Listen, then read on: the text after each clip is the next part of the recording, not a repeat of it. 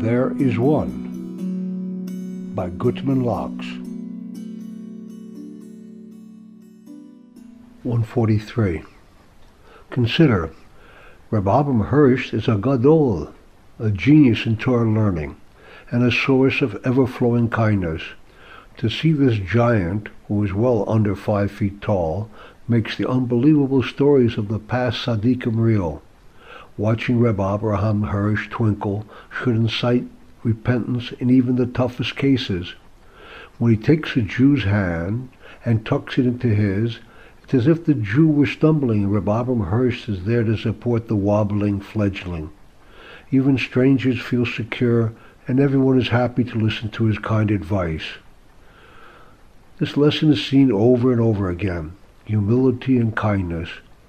The older one becomes, the more humble and forgiving. As we see the grave approaching, we realize the wisdom in God accepting only our children as guarantors for the Torah. Nothing else, not learning, not mitzvah, not sacrifices of silver or gold, will guarantee that there will be a Torah in the world after we are gone.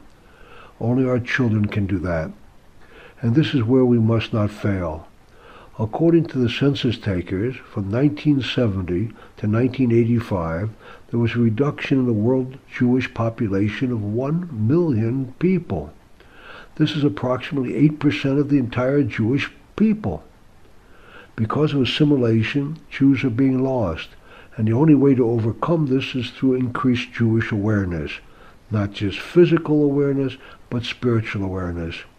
When Yaakov, our father, blessed his son Joseph's children, he put the younger first. The reason is that the firstborn was named Manasseh. Manasseh, he named him because it comes from the words, and God has caused me to forget all of my toil and all of my father's house. The younger child was named Ephraim, because this name means God has made me fruitful in the land of my affliction.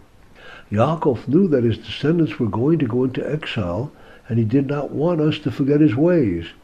Even if we had to be afflicted, we should still be fruitful.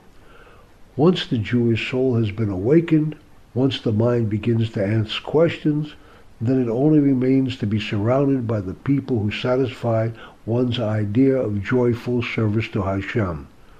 To serve God without joy is not serving God, but is merely service to one's own idea of righteousness, which is in truth mere vanity. Joyless service leads to exile. Thank God we have today many righteous leaders who are examples of holy life. One must go seek a teacher, the Talmud tells us. This teacher who must be not only well informed on the day-to-day aspects of a Jewish life, but also exemplifies the kindness, humility, and joy that we imagine heaven itself bestows upon its beloved.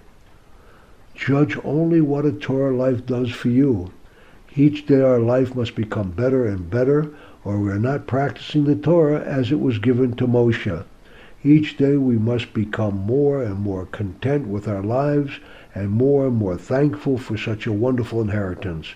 As we progress, our goals should broaden and include becoming a blessing for all mankind, and we should begin to mature into the righteous, kind, and humble teachers we now seek to sit by.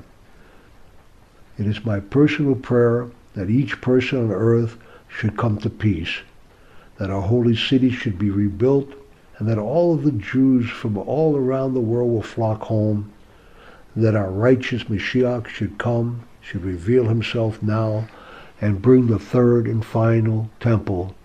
And as the Torah tells us, then neither shall they learn war any more.